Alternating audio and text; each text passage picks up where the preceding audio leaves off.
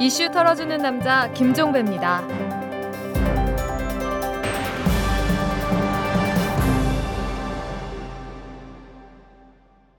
4월 25일 수요일에 보내드리는 이털남입니다. 최시중 전 방송통신위원장 이명박 정권 최고의 실세로 꼽혀온 그가 오늘 검찰에 출두했습니다. 파이시티 측으로부터 수억 원의 검은 돈을 수수한 혐의로요. 검찰이 그를 수사한 뒤에 구속영장을 청구할지 아니면 일단 집에 돌려보낼지는 지켜봐야 할 문제이지만 사법 처리는 기정사실로 보입니다. 본인 스스로 돈 받은 사실을 시인했으니까요. 최시중 전 위원장만이 아닙니다. 보도에 따르면 영일대군이죠. 이상득 의원 그리고 대통령의 신복으로 꼽혀온 박영준 전 국무차장에 대한 검찰 수사도 본격화되고 있다고 합니다. 여기서 다시금 확인합니다. 권불 10년이라고 했죠. 화무는 11홍이라는 말도 있습니다. 이 세상에 영원한 권력은 어디에도 없습니다. 대통령 임기가 5년으로 제한된 현행 헌법 체제에선 아무리 길어야 5년입니다. 그리고 통상 레임덕이 있기 때문에 길어봤자 4년이라는 말도 있긴 합니다만 그래서 말씀드립니다. 기간은 짧고 할 일은 많습니다. 권력의 황홀한 맛에 취해서 비몽사몽 흐느적거리기에는 시간이 너무 짧다는 말입니다. 새벽녘에 피어올랐다가 해가 뜨면 쓰러지는 안개처럼요. 겸허해야 합니다. 권력 가까이 있는 사람들일수록 겸허한 마음으로 봉사하는 마음으로 그리고 경계하는 마음으로 권력에 다가가야 하겠죠. 그렇지 않으면 짧은 광영, 긴 수감 생활의 악순환이 되풀이됩니다. 대선이 있는 올해 권력을 향해 뛰어드는 수많은 사람들이 제3, 제4 환기해야 하는 덕목입니다.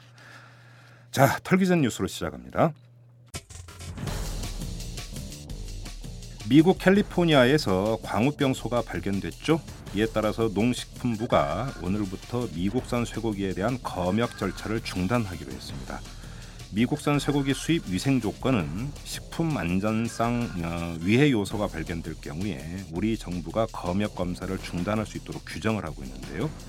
정부는 광우병에 걸린 미국 젖소가 시중 판매용으로 도살된 적이 없고 우유는 광우병을 옮기지 않기 때문에 일반인 감염 위험은 없다고 주장을 하지만 국민적 건강과 밀접한 사안인 만큼 검역 중단을 결정을 했다 이렇게 설명을 했습니다. 검역 중단 소식보다는 그 젖소가 판매용으로 도살된 적이 없다는 정부의 설명에 더 신경이 쓰이는 이유 말 안 해도 다 아시죠?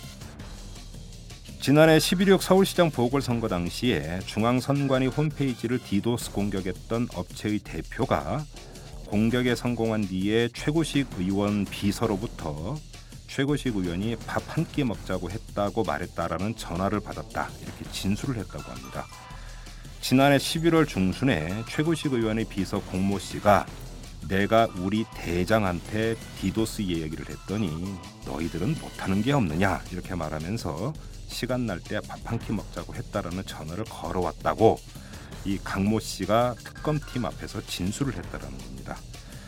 과거 검찰 수사에서 윗선을 잘라버렸으니까 못하는 게 없긴 합니다. 새누리당 염동열 당선자의 박사학위 논문도 표절됐다라는 논란이 일고 있습니다.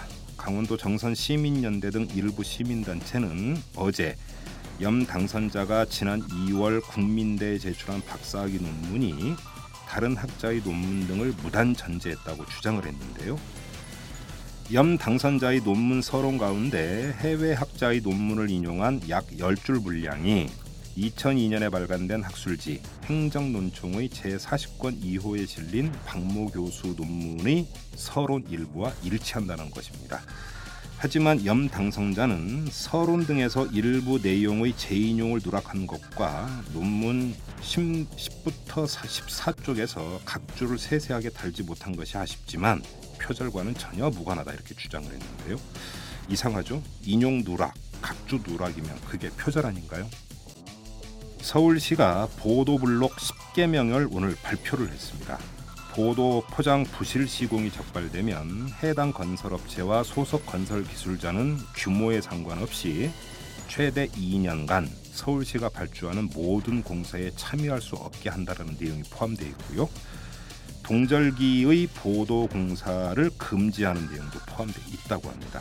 이러면 연말 정례 행사처럼 돼버린 보도블록 교체는 사라진다는 이야기가 되겠죠. 지금까지 털기전 뉴스였습니다. 120만 독자의 선택 장하준이 돌아왔다. 화제의 신간 무엇을 선택할 것인가? 장하준이 묻습니다. 오늘 당신의 선택은 무엇입니까? 한국 경제에 대한 촌철살인 분석과 명쾌한 대안. 무엇을 선택할 것인가? 도서 출판 부키.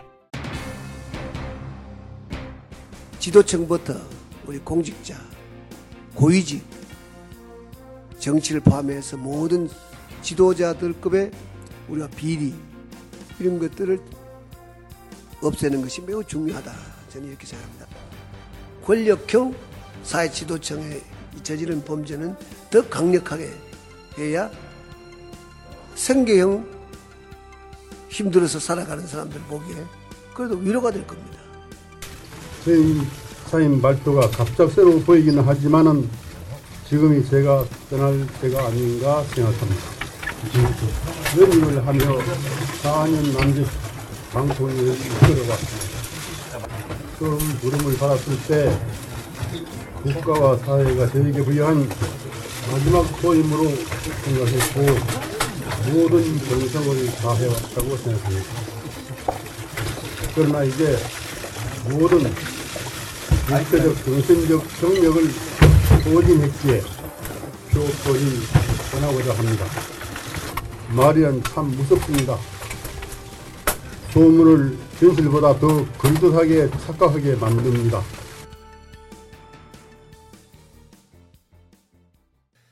앞서 말씀드린 최시중 전 방송통신위원장의 검은돈 수수 사건 이것이 저희 이털남이 오늘 털 주제입니다. 검찰 수사가 어디까지 갈지 그리고 최시중 전 위원장의 명운은 어떻게 될지 뭐 이런 여러 가지 문제를 한번 자세히 털어보도록 하겠습니다. 지금 제 옆에는 오마이뉴스의 구영식 기자가 나와 계시는데요. 지금 검찰에서 이 사건을 아주 맹렬히 취재하고 있는 기자입니다. 자, 어서 오십시오. 예, 반갑습니다. 네. 지금 계속 검찰청사에 계시다가 지금 오신 거죠, 이 방송 때문에. 예. 예. 지금 그 오늘 오전 10시였죠. 최수종 전 방송통신위원장이 이제 검찰에 출두를 했는데 보통 이제 그 주요 인물이 출두하면 검찰청 앞에 기자들이 사진 기자, 취재 기자 뭐 벌떼같이 몰려들지 않습니까? 오늘도 똑같은 장면이 연출이 됐죠. 예, 예. 오늘 뭐 거기 취재 기자 한 분은 그렇게 얘기하더라고요. 뭐 대검 중수부에서 한 사건 치고는 제일 많은 기자들이 모였다. 오, 그 정도로 많이 모였습니까? 예, 그러니까 제가 볼 때도 어, 노무현 대통령이 대검 중수부의 소환 조사를 받으러 왔을 때 제가 그 자리에도 있었는데 예. 그때만큼이나 어, 취재진들이 많이 몰려들었던 것 같아요. 뭐 전날부터 뭐 거기 뭐뭐 뭐 거기다 설치했다라는 얘기도 있고 했으니까. 아 진짜요? 예, 완전히 뭐 굉장히 관심이 높은 거죠. 어, 그래요. 이야, 상당한 지금 그 관심을 지금 보이고 있는 건데 그만큼 최수중 위원장이라는 사람이 현 정권에서 어떤 위치를 점하고 있는가 이제 그걸 그대로 보여주는 이제 하나의 네. 단면이라고 봐야 될 것 같고 최수중 위원장 출두하는 모습은 어땠습니까? 어, 입술을 꽉 다물고 있었어요. 마치 나는 아무 얘기도 하지 않, 않겠다. 이런 사실은 분위기를 연출을 했죠. 어, 위탁 아래탁에 자석이 붙은 거군요, 그러니까. 예. 예. 근데 이제 보통 검찰에 당연히 포, 그 포토라인이 있지 않습니까? 그렇죠. 그거는 이제 취재 기자들 사이에 최소한 누가 조사를 받으러 왔을 때 거기서 질문을 던지고 답변을 얻어내는 장소인데요. 그렇죠. 예. 근데 오늘 최시중 위원장은 거의 뭐 어, 바로 포토라인에 서지도 않고 어, 바로 어, 청사로 진입을 하려다가 사실은 기자들에 의해서 약간 막혔죠. 그래요. 예. 보통 그래도 이 포토라인을 한번 딱 멈춰서 이 사진 찍기는 해주는데 피해자들이. 그래서 아마 오늘 사진은 아마 기자들하고 최시중 위원장이 몸싸움하는 사진들이 아마 아, 나오지 않을까 싶은데요. 아, 그 정도였습니까? 예. 음, 그런데도 전혀 사실은 대답을 하지 않고 일체 말이 없이 그냥 예. 뭐 질문을 예를 들어서 청탁 대가로 돈을 받았느냐 음, 뭐 등등의 질문을 던졌는데 네. 거의 뭐 출입문까지 가서도 뭐 그 저기 거의 대답을 하지 않고 마지막으로 음, 이제 물었을 때는 어 그냥 검찰에 왔으니까 예. 성실하게 조사 임하겠다라고는 하나마나한 얘기를 했죠. 어, 뭐 교본 답변했군요. 예.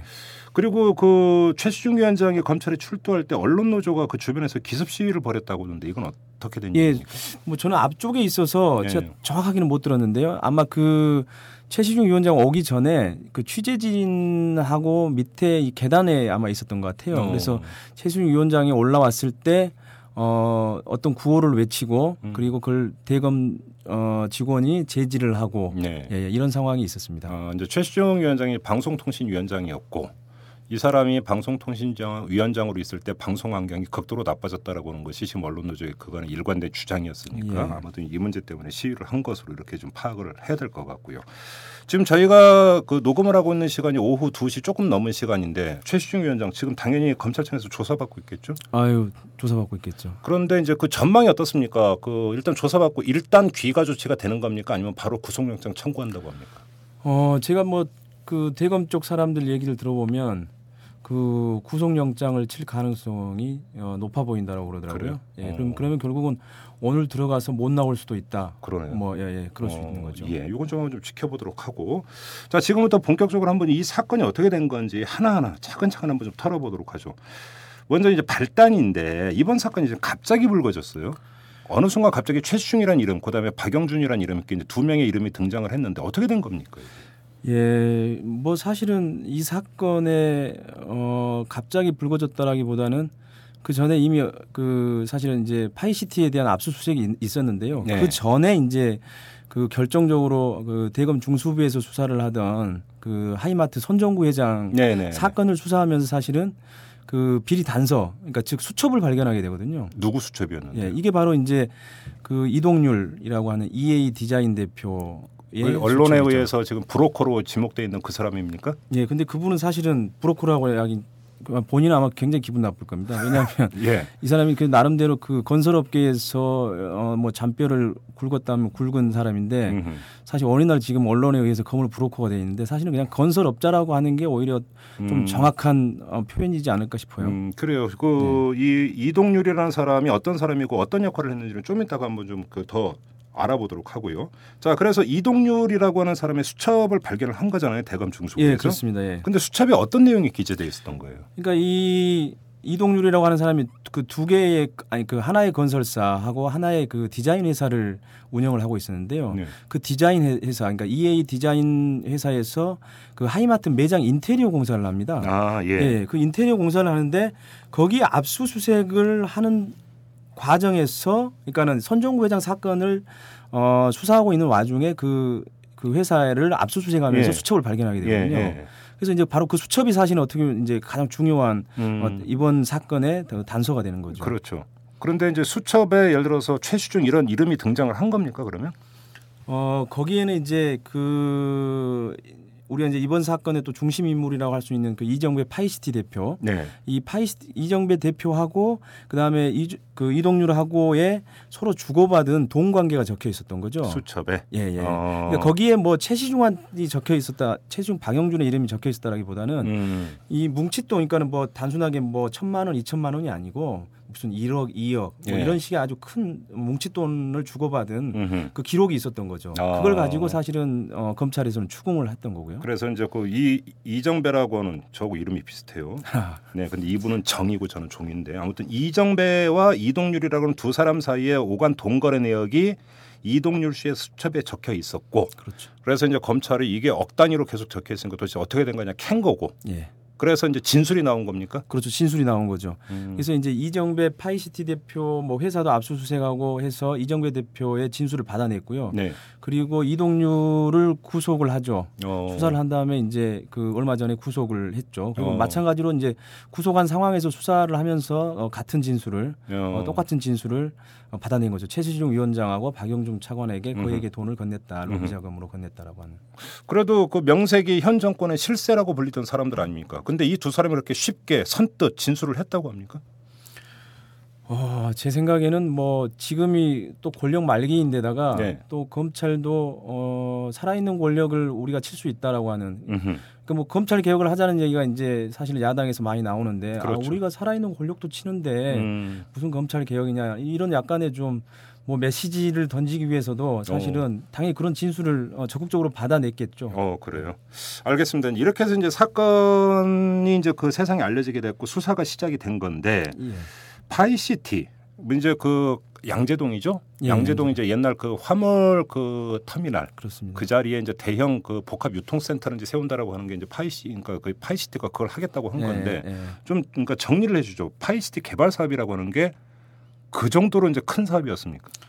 그게 파이시티가 뭐 그 그러니까 심지어는 뭐 작게는 5천억 원, 심지어는 뭐 조 단위가 넘는 오. 그 이익이 이익이 생길 거다. 이익? 예, 개발 이익이 생길 거다. 예, 라고 라는 예상이 있었을 정도로 굉장히 큰 규모였고요. 예, 그리고 사실 이제 그, 그 이제 그 몇- 이렇게 대규모로 이런 그 물류 단지라든지 유통 단지를 만드는 땅들이 이렇게 많지가 않아요. 서울에서 워낙 많은 이제 그렇죠. 대규모 단지들 개발 사업들을 많이 벌려놨기 때문에 예, 근데 이제 그게 어 어쨌든 강남 쪽에서는 남아 있는 대규모 개발 단지 중에 하나였던 거죠. 어, 예, 예, 예. 그래요. 그러니까 완전히 말 그대로 이제 그 마지막 노른자 위 이런 표현도 나오던데 예. 이제 여기에 그 이제 초대형 복합 유통센터를 이제 올리겠다라고 하는 게 이제 파이시티의 개발 사업이었던 거고 그런데 이제 이걸 하기 위해서 이제 인허가가 필요했던 거죠. 그러니까. 그렇죠. 그러니까 이게 어 사실 가장 지금 최신우 위원장과 박영준 차관의 이름이 나오는 이유는 음, 아마도 이거 이것이 이제 서울시의 도시계획 심의 과정을 통과를 해야 되거든요. 그러니까는 음, 예를 들어서 화물 부지를 갖다가 예. 예를 들어서 이제 대규모 사무실 단지, 음흠. 대규모 유통 단지로 만들기 위해서는 도시계획 심의를 통과해야 되는데 그 통과에 있어서 어 이명박 대통령이 어 서울시장 마지막 임기를 끝내기 전에 네. 그거를 어 도시계획에서 그러니까 일, 일종의 용지 변경을 해주고 예. 일종의 이제 개발 사업에 물꼬를 터줬다고 할까요? 예. 예, 예. 그런 점에서 이제 이명박 지금 현 대통령도 사실은 여기하고 전혀 무관하지 않다 이렇게 음, 볼 그러니까 수가 있겠죠. 이명박 대통령이 서울시장으로 있을 때 이제 그 퇴임하기 바로 직전에 허가를 그렇습니다. 내준 건가요? 예, 예. 그래서 이제 그 개발에 들어갔는데 근데 공사가 안 됐잖아요. 근데 이제 인허가를 내주는 건 채- 그러니까 마지막에 인허가를 내주는 건 서초구청이고요. 예. 관할구청에서 내주는 거고요. 예. 그 전에 이제 그 도시계획 심의니까는 아, 그건 이제 예. 전 단계 절차게 되는 그렇습니다. 예. 전 단계 절차를 그래서 이제 물꼬를 터줬다는 표현을 저는 썼는데 네, 그러니까 네. 서울시가 물꼬를 터준 거죠. 예. 그럼 도시계획 심의위원회가 위원회가 이제 그 심의를 하는데 음흠. 그 거기에서 보통 이제 도시계획위원회가 뭐 위원들이 있고 외부 위원과 내부 위원들이 있긴 한데 사실 또 시장의 입금이 작용할 수도 있거든요. 그렇죠. 예. 아무래도 그다음에 도시계획국장도 들어가고 하기 때문에 네. 그래서 거기에서 이제 그 용지 변경을 해줘서 음흠. 거기서 대규모 단지를 개발할 수 있도록 음흠. 일종의 물꼬를 터준 거예요 서울시가. 그래요. 그런 다음에 이제 최종 인허가는 상당의 시간들을 그- 사- 시간이 걸쳐서 어, 최종으로 이제 서초구청에서 사실은 이제 그 내준 거고요. 아, 그래요. 예. 어. 자, 그러면 서울시에서 물꼬를 터줬다라고 지금 구영식 기자는 이렇게 표현을 하셨는데 물꼬를 터주는 과정에서 실제로 로비, 청탁이 있었는지 그래서 이게 물꼬를 터준 그 결정적인 계기가 그걸로 볼 수 있는 건지 이 점은 아직은 지금 완전히 확인이 된 것 같지는 않은데 검찰 쪽에서는 어떤 얘기가 흘러나오고 있습니까? 어 사실 검찰에서 그거를 확인한다기보다 지금은 사실 이제 언론이 그거를 이제 쫓아야 되고 네. 그 쫓고 있는 상황인 거죠. 예. 그러니까 당시 뭐 2005년도에 도시계획 그 심의 과정들이 어떻게 이루어졌고 음흠. 그다음에 그게 과연 정당한 절차 그리고 충분히 아 해줄 만한 개발 사업들을 예. 예를 들어서 그냥 해준 것인지 용도 변경을 해서 하도록 해준 것인지 예. 아니면 거의 할 수가 없는데도 불구하고 그렇죠. 사실은 그걸 해준 것인지 이런 좀- 부분들을 포인트가 그거죠. 예. 예. 그 부분들을 정확하게 이제 사실은 검찰이 그 부분을 얼마나 캘지는 모르겠어요. 근데 어쨌든 음. 이제 언론의 역할이라고 하는 거는 이제 그 음. 그런 부분들을 캐서 음. 검찰이 그런 부분들까지 사실 수사할 수 있도록 예. 사실은 해야 되는 거고. 그리고 지금 언론 보도대로 최시중 그다음에 박영준 이 두 사람이 파이시티로부터 돈을 받았다라면 받았다라고 가정을 한다면 이 사람 이제 이 대가성 여부를 그 입증하는 중요한 것 중에 하나가 바로 이들이 로비를 해줬느냐 그렇죠. 힘을 행사했느냐 이거가 되는 거니까 이것도 상당히 중요한 포인트인데 아직은 뭐 이 문제에 대해서 구체적인 얘기는 나오지를 않고 있는 거고요. 그리고 여기서 약간 좀그 새길로 세면 이명박 대통령이 서울시장에 재임할 때 모든 국민의 관심은 청계천 복원 사업으로만 집중되어 있었는데 예. 최근에 사실은 이명박 시장 재임 시절에 여러 가지 사업이 다시 도마 위에 오르고 있습니다. 지금 파이시티 이 개발 사업도 있죠. 그다음에 지난주에 아주 한 이슈였던 지하철 9호선 문제라든지 우면산 터널 문제라든지 그런 것도 상당한 특혜성이 있다고 하는데 그것도 이명박 그 서울시장 재임 시절에 이루어졌던 계약이기 때문에 이 문제도 사실은 나중에 한번 별도로 털어야 되는 그런 문제인 것 같고요. 그러니까 어, 서울시를 오래 출입했던 한 그 언론인을 만났는데요. 네. 그 언론인 얘기는 자기가 이제 이명박 시장 재임 시절에 서울시에 재직을 했는데 이명박 시장의 스타일이 그러니까 이 행정도 비즈니스처럼 음흠. 한다는 거죠. 네. 그러니까는 이익이 된다면 음. 뭐 어떤 절차를 무시해서라도 예. 예를 들어서 그것들을 뭐 추진한다든지 이런 스타일이었다는 거죠. 예. 그래서 아마 이제 이번 사건도 그런 이명박 시장의 또 대통령의 그런 스타일, 음흠. 예, 불도저식 뭐 스타일이라든지 아니면 이익이 난다고 한다면 네. 그거는 뭐 언제든지 밀어붙일 수 있다. 예. 뭐 이런 스타일에서 비롯됐다는 얘기를 하시더라고요. 그래요. 이 문제는 한번 좀 나중에 별도로 한번 털어봐야 될 그런 필요성을 요즘 들어서 특히나 느끼고 있습니다. 자 다시 돌아와서 이정배라는 사람 어떤 사람입니까? 아 이정배라고 하는 분은 원래 건설 건설맨이라고 봐야겠죠. 원래 음. 이제 아마 전북 출신으로 알고 있는데요. 네. 고려대학교 77학번 아 그렇습니까? 그 뭐 건축공학인가 건축학과를 나왔다고 그러더라고요. 그래서 예. 이제 그 대우건설에 들어가서 오랫동안 있다가 어. 그 아마 그래서 그 EA 디자인의 이동률 대표 회장하고 같이 대우건설에서 같이 했고요. 그다음에 아. 이제 그 대우건설에서 나와서 아마 우림건설 부사장을 지냈다고 하더라고요. 네. 그리고 나서 이제 우림건설 부사장을 지내고 나서 이제 자기 부동산 개발업체 시행사를 사실 차린 거죠. 음. 예, 그래서 이제 그 시행사 이름이 그 넥서스 건설이라고 하는 회사인데요. 네. 예, 그걸 차려가지고 사실 그 저기 어, 서울 영등포구 대우드림 조합 아파트라고 하는 게 있는데요. 예. 거기를 아마 성공적으로 개발을 해서 돈도 벌고 음. 그다음에 이제 시행업계에다가 나름대로 이름을 좀. 예, 그 저기 날렸고 음. 그다음에 이제 그 다음에 이제 사실은 지금의 문제 이제 그 그걸 기반으로 해서 이 파이시티 개발 양재동 화물 터미널 개발 사업에 사실은 뛰어든 거죠. 어, 네. 그러니까 말 그대로 이 건설업계에서 잔뼈가 굵은 인물이래요. 예, 그렇습니다. 그래서 이제 초기 발달에 있었던 거군요. 간단히 예, 얘기하면. 예, 예. 그리고 이동률이라고 하는 이 사람하고 같이 대우건설에서 같이 근무했던 사람. 그렇죠. 예, 예. 그리고 이제 이동률이라는 사람은 앞서서 말씀하신 것처럼 하나의 건설업체와 하나의 인테리어 업체를 운영하고 있는. 예. 그럼 이 둘은 막역한 사이겠네요. 같이 뭐 같은 회사에서 근무까지 어, 했으면. 그러니까는 어쨌든 대우건설 그리고 예전에 사실 또 대우건설맨이라고 해주면 굉장히 좀 알아줬지 않습니까? 옛날에 대우건설한테 잘 나갔죠. 예, 예. 네. 그래서 마치 뭐 우리가 그 해병대 존우회 같은 그런 일종의 아주 끈끈한 대우건설 맨들끼리는 굉장히 그런 끈끈한 게 있다고 그러더라고요. 그러니까 아, 당연히? 두 사람은 같이 근무했기 때문에 그다음에 또 음흠. 같은 건설업계 시형업계에서 또 같이 있었기 때문에 네. 아무래도 예. 더 가까워진 것 같고요. 그러니까 예. 이- 그 이동률 같은 경우에는 이제 고향이 그 이 이명박 정부 어, 최대 그 인맥이라고 하는 포항 구룡포, 구룡포 출신이고요. 예. 예, 지금 현재 그 양반은 그 재경 구룡포 향후의 부회장을 지금 아 예, 그렇습니까? 맡고 있습니다. 그래서 네. 그 이정배라고 하는 사람과 최시중, 박영준을 연결해 준 고리가 이제 바로 거기서 나오는 거군요. 그렇죠. 지연 여기서 아 이렇게 되는 거고.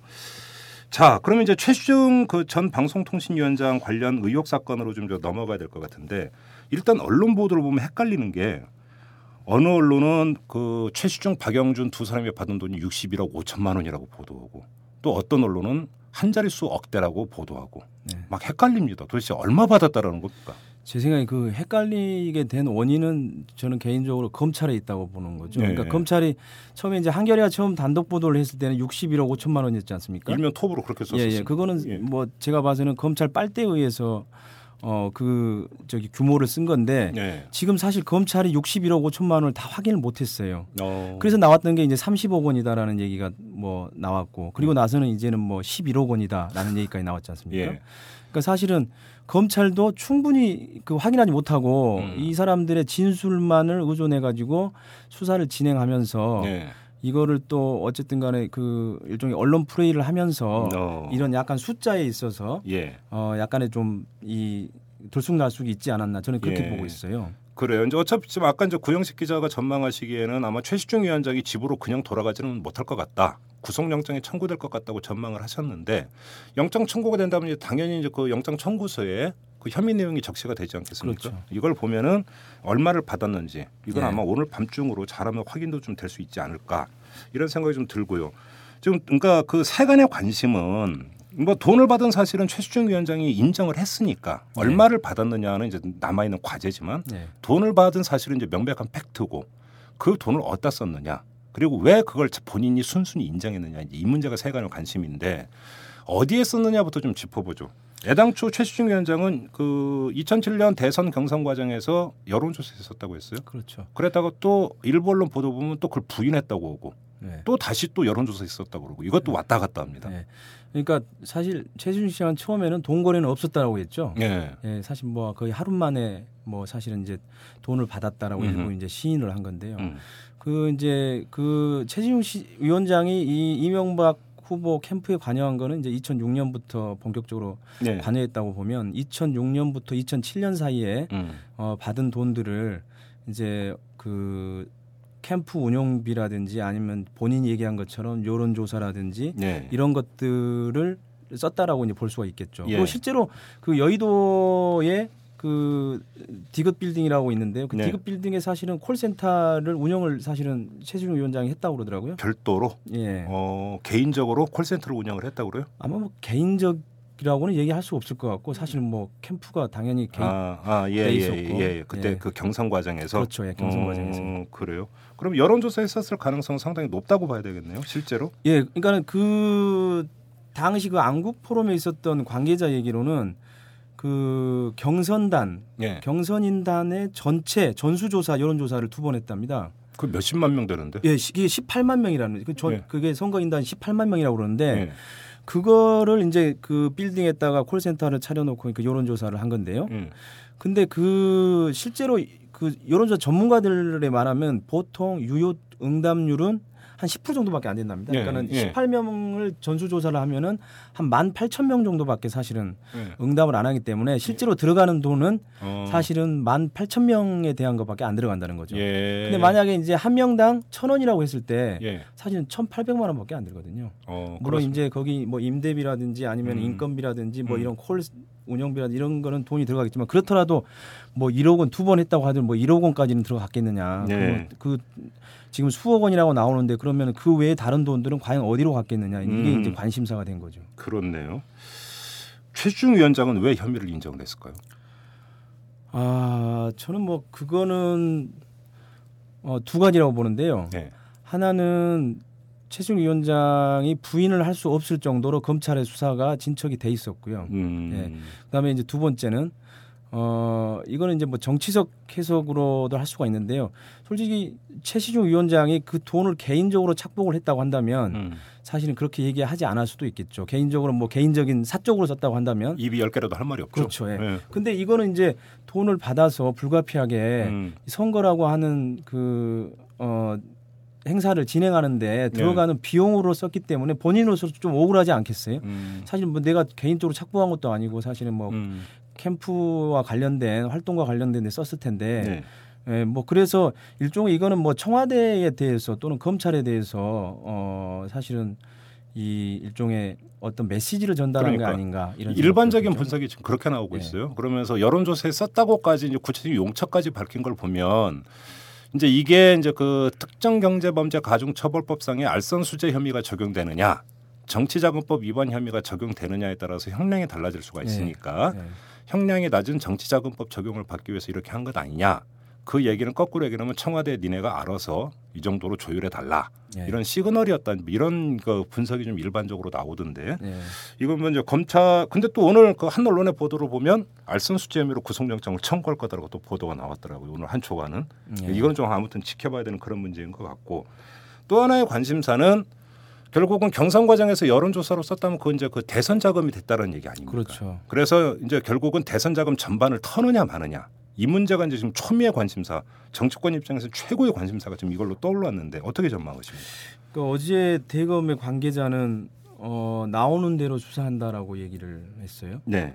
근데 나오는 대로 수사한다는 얘기는 뭐 사실 그냥 레토릭으로 그러니까 외교적 외교적 수사로서 사실은 당연히 나오면 당연히 하지 그러면 안 나오면 하겠습니까? 나온 걸 덮으면 그게 부실 수사죠. 예, 그렇죠. 예. 네. 그러니까 당연히 나오면 당연히 하는 거니까 그건 네. 사실은 하나만 한 예, 얘기고. 하나만 한 멘트긴 한데 네. 어쨌든 이제 그거를 좀 더 해석을 해보면은 뭐 그 이 대선 그러니까는 최순희 위원장이 어떻게 진술을 하느냐에 따라서 음. 이거를 어느 정도까지 어 킬지 예. 예. 그게 결정이 될 수 있다라는 거죠 음, 사실은 그래요. 예, 예. 어 근데 지금 이게 그 참 미묘 대선 자금 수사는 참 미묘한 거거든요. 그리고 미묘하죠. 현실적으로 그러니까 최수중 위원장이 얼마를 받았느냐 파이시트로부터 그래서 받은 돈을 어디에 썼느냐만 한다면 그건 대선 자금 수사가 아니죠. 예. 엄밀하게 얘기해서 대선 자금 수사라고 한다면 당시 캠프의 회계 장부를 아예 압수를 해가지고 들어온 돈이 총액이 얼마고 어디에 그럼 집행했고 이걸 다 뒤지는 건 이제 대선 자금 수사라고 이제 일반적으로 얘기를 한다면 그러면 또 이명박 행복한만 뒤질 거냐?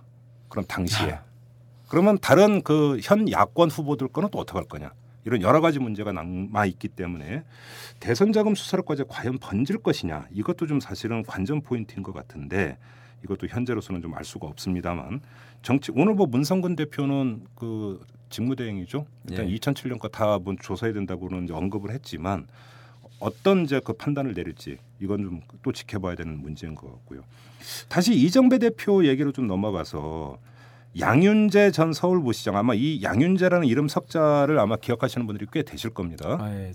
요- 이 양윤재 전 서울부시장과 관계가 있다고 하던데 이건 또 어떤 얘기입니까? 이게 이제 양윤재 부시장은 어, 서울시장으로 재직할 때 이명박 대통령이 그렇죠. 그 핵심 측근 중에 사실 한 사람이었지 않습니까? 그럼요. 사실상 청계천 복원 사업을 사실 진두지휘했던 사람인데 그때 좀 문제도 좀 예, 있었고. 이 양반이 그 구, 구속이 됐죠. 사실 2005년 6월달에 예. 예, 돈을 그 받은 혐의로. 근데 재미있는 거는 그 체포된 것과 관련된 사업에 어, 이정배 대표가 아, 어쨌든 그 이게 연결이 돼 있어요. 그러니까는 당시에 그 을지로변에 삼각 수화동 재개발 사업이 있었는데 예. 그걸 그거를 재개발을 하면서 어허. 그 사실은 돈을 받은 걸로 사실은 양윤재 부시장이 들어간 거거든요. 예. 근데 거기에 이제 나중에 이제 이렇게 넘겨지고 넘겨지고 해가지고 그 센터원 빌딩이라고 하는 게 생겼는데 그 센터원 빌딩을 최종 인수받은 회사의 지분을 어. 이정배 대표가 사실 50% 지분을 사실은 가지고 있다는 거죠. 어 그럼 최대 주주겠네요. 그렇죠. 어. 그러니까 사실 사실은 그러면은 결국 양윤재하고 이정배 대표하고 도대체 어떤 어. 사이인지 그 다음에 그, 그 파이시티 개발 과정에서 또 양윤재 부시장이 예. 아무리 이제 구속됐다라고 하지만 그 전에 작업을 할 때 그 저기 그 용- 용지 변경이나 이런 것들을 작업을 할 때 또 영향력을 또 홍세- 행사하지 않았는지 음흠. 뭐 이제 이런 사실은 그 충분한 그 의심을 해볼 수가 있는 거죠. 그래요. 어, 양윤재라는 인물이 또 등장을 하는데 이렇게 되면 또 사실은 상식적으로 나오는 의문이 양윤재 당시 서울 부시장 같은 경우는 이명박 당시 서울시장의 최측근이라고 봐야 되는 거 아닙니까? 예, 최측근이죠. 만약에 이정배 대표가 양윤재 당시 부시장과 선이 있었다라고 한다면 또 이동률이라고 하는 인물을 그 동원을 해가지고 또 다시 선을 댈 필요가 있었는가라고 하는 의문도 드는데 그 점은 어떻게 보십니까?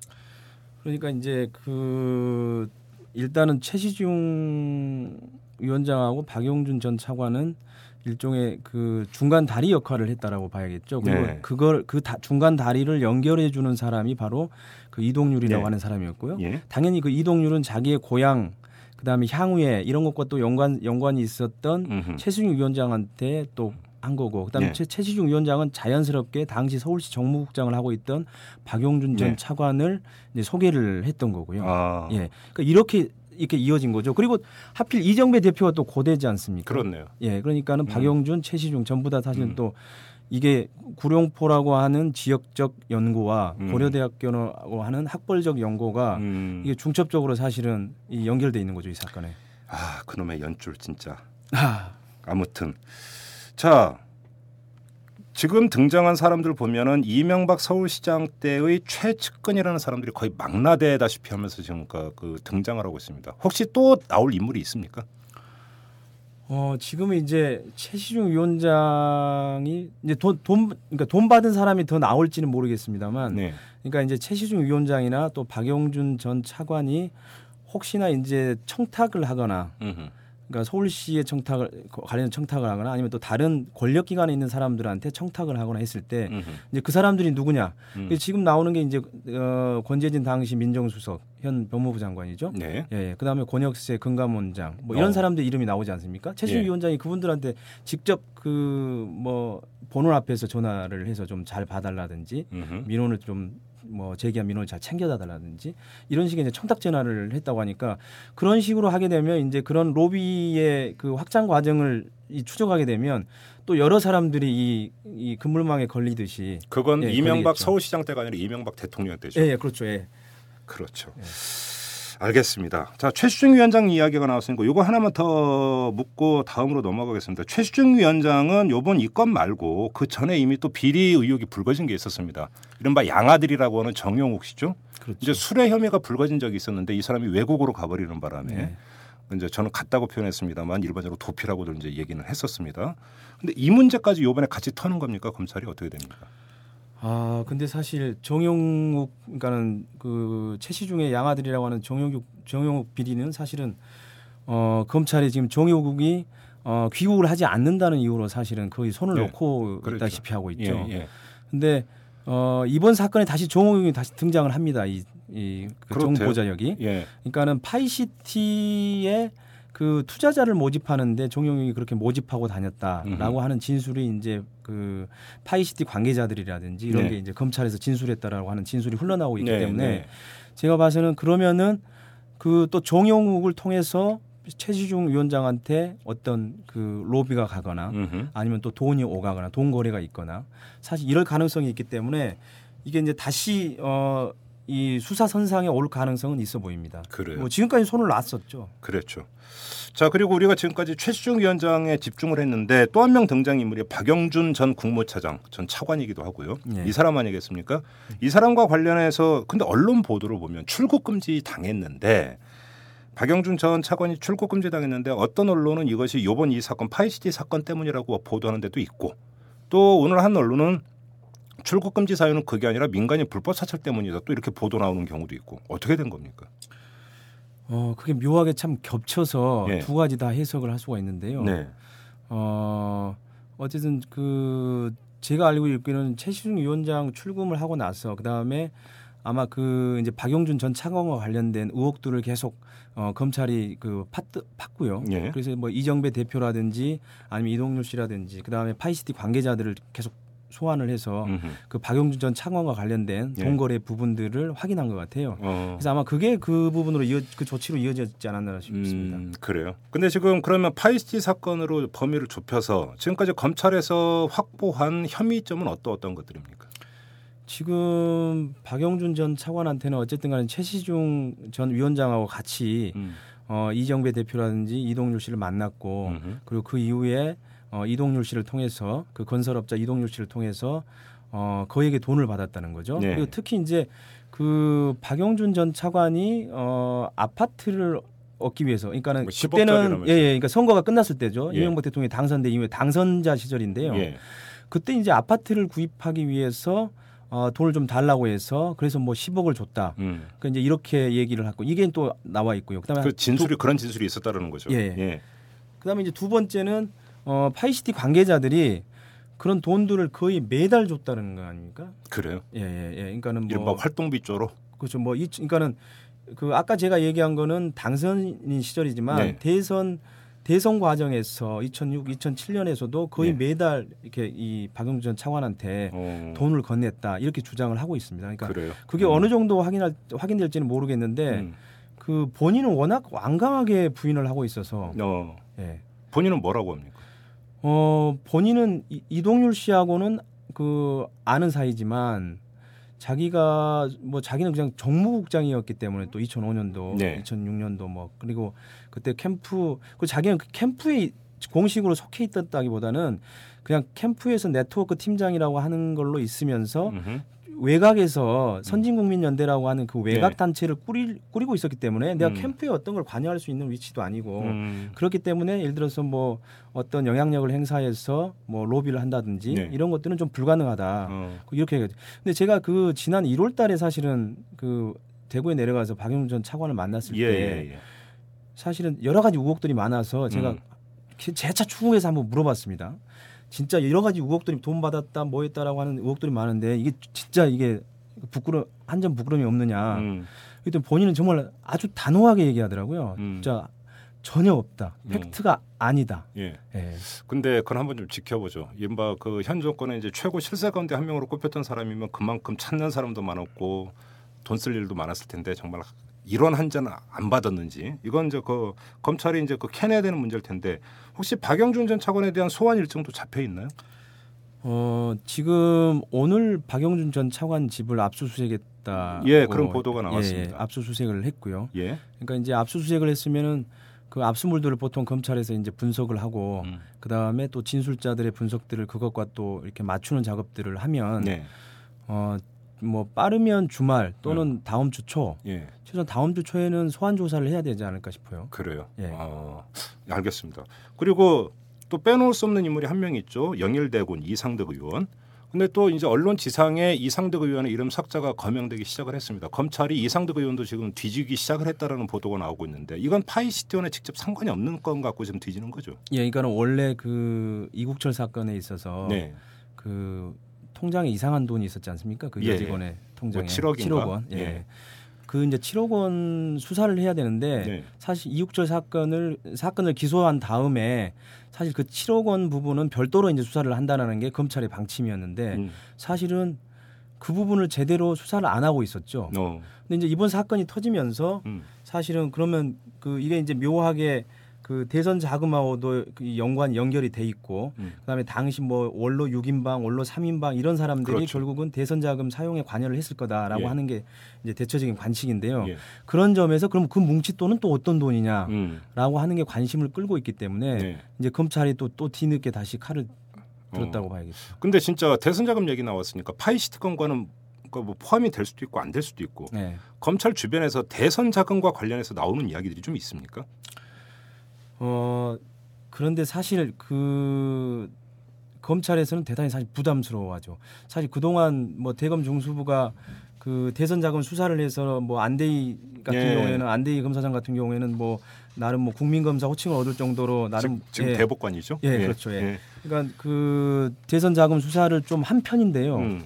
근데 이게 그 아까 얘기하셨던 지적하셨던 것처럼 이 대선 자금 수사는 형평성의 문제가 있고 여야 형평성의 그렇죠. 문제가 있고 그다음에 대단히 광범위한 수사기 때문에 엄청난 공력이라고 예, 그러죠. 사실 검찰로서는 대단히 사실은 어그 곤욕스러워하고 있긴 하죠. 그렇죠. 예, 뭐 예를 들어서 지금 이명박 캠프에서는 공식적인 선거 자금 신고를 한 뭐 500억 정도 이런 정도로 아니 300억 정도인가요? 예. 뭐 이런 정도로 신고를 했다는데 이 우리가 이제 보통 선거를 뛰어본 사람들은 어 그 정도 이상이 들어갔기 때문에 당연히 불법 정치 자금이 선거 음. 자금으로 흘러 들어왔을 거고 네. 그래서 그게 이제 또 어, 다시 지금의 사건을 구성하는 그 흘러다니는 그 돈들이 바로 그 나머지 돈을 합법 그러니까 법정 선거 비용 나머지를 채우는 비용들이 되지 않았을까 이렇게 음. 이제 사실은 의심을 좀 하고 있죠. 여기서 한번 환기시켜줄 게 이명박 대통령은 여러 차례 그 거듭 강조해서 자랑스럽게 얘기한 적이 있었습니다. 자신은 대선 과정에서 기업으로부터 한 푼도 받지를 않았다고. 과연 그것이 진실일지 요것도 좀 봐야 될 문제가 될 것 같은데 마지막으로 이 문제를 넘고 그러니까 짚고 넘어가야 될 것 같습니다. 아주 공교롭게도 파이시티 건으로 최시중, 박영준이 등장을 합니다. 그 다음에 또 이상득 의원 건도 요번에 거의 같은 시점에 등장을 하고 있습니다. 거기다가 오늘 한 언론의 보도를 보면 이명박 대통령의 내곡동 사저 문제. 그 이제 그 민주당에서 작년 11월에 고발을 하지 않았습니까? 지금까지 그 미루고 미루다가 이제 그 전 경호처장 이제 소환 조사하기로 했다는 보도도 나오고 있습니다. 그러니까 현 정권 들어서 가장 중요한 인물들과 관련된 비리 내지 대통령과 직결된 문제를 거의 동시다발적으로 지금 검찰이 건드리고 있는데 이것이 그 일각에서 이야기가 나오는 것처럼 다음 정권으로 넘어갔을 때이이 문제가 어떻게 그 번질지 모르니까 현 정권에서 털고 가려고 그런다라는 분석이 있습니다. 이런 분석이 타당성이 있다고 보십니까? 뭐 일부 타당성은 있다고 보여지죠. 예. 예. 왜냐하면 그 이제 정권 가, 교체 가능성이 지금 어, 존재하고 있기 때문에 네. 예. 물론 절대적이라고 얘기할 수 없지만 네. 어쨌든 존재하고 있기 때문에 음. 뭐 거기에 대비해서 어쨌든 간에 그 어, 일종의 그 사건의 정도, 음. 파장의 속도 이런 음. 것들을 좀 통제하기 위해서 검찰이 나선 거 아니냐라고 음. 이렇게 해석할 수도 있지만 네. 저는 개인적으로는 사실 검찰이 이렇게 동시다발적이고 광범위하게 예를 들어 살아있는 권력 부분을 친다라고 하는 거는 음. 어, 일종의 미래 권력에 대한 어, 충성맹세다. 아니 꼭 충성맹세라는 단어까지는 쓰지 않더라도 예. 어, 일종의 미래 권력에 대한 대비책 같은 느낌을 저는 사실은 어, 받는데요. 그렇습니까? 예, 예. 예, 예. 예. 음. 그렇지 않고는 사실 이렇게 동시다발적으로 그것도 그러니까요. 어, 정권 말기에 예. 이렇게 진행하는 어, 경우가 물론 있어 왔지만 예. 어쨌든 그 지금 검찰이 왜냐하면은 그 이명박 정부에서 검찰한테 가장 많이 어, 다가왔던 것 중에 하나가 사실 검찰 개혁이라고 하는 그렇죠. 에, 부분이었지 않습니까? 예. 사실 야당은 사실은 이 지금 검찰 개혁 부분에 굉장히 사실은 어, 예민하죠. 예, 예민하고 그다음에 이거를 지금 이제 정권 교체가 됐을 때 강력하게 추진한다는 입장이기 때문에 음. 일종의 우리가 살아있는 권력도 친다라고 하는 거는 음. 일종의 검찰 개혁이 그렇게 크게. 어 뭐 중수부를 없앤다든지 예. 뭐 이런 부분들을 일종의 약간 좀 어, 무력화시킬 수 있는 음흠. 일종의 어, 시위이기도 하고 음흠. 물론 자기네들이 원래 당, 당연히 해야 될 수사인 거죠 사실 그렇죠. 원래는 예. 당연히 돼- 너무 묵혔죠 예, 사실은. 예. 예. 그러니까 사실 묵힌 거를 너무 또 집중적으로 하니까 사실은 음. 아까 그런 정치적 해석들 예, 예. 예, 이런 것들이 나오는 것 같습니다. 그래요. 아무튼 총선이 끝나자마자 MB 정권의 주요한 인물과 주요한 비리 사건을 동시자발적으로 검찰이 털고 있다라는 사실. 이거는 여기에는 상당한 정치적 함의가 깔려 있다고 보지 않을 수 없는 그런 면은 분명히 있는 것 같습니다. 자 오늘 이 정도로 마무리하도록 하겠습니다. 구영식 기자 고맙습니다. 예, 오마이뉴스 대표 오연호입니다. 이슈 털어주는 남자 이털남 마음에 드시나요? 응원하는 방법이 여기 있습니다. 이털남을 만들고 있는 오마이뉴스의 10만인 클럽 회원이 되어 주십시오. 한 달에 만 원으로 참 언론을 키워가는 기쁨을 누리실 겁니다.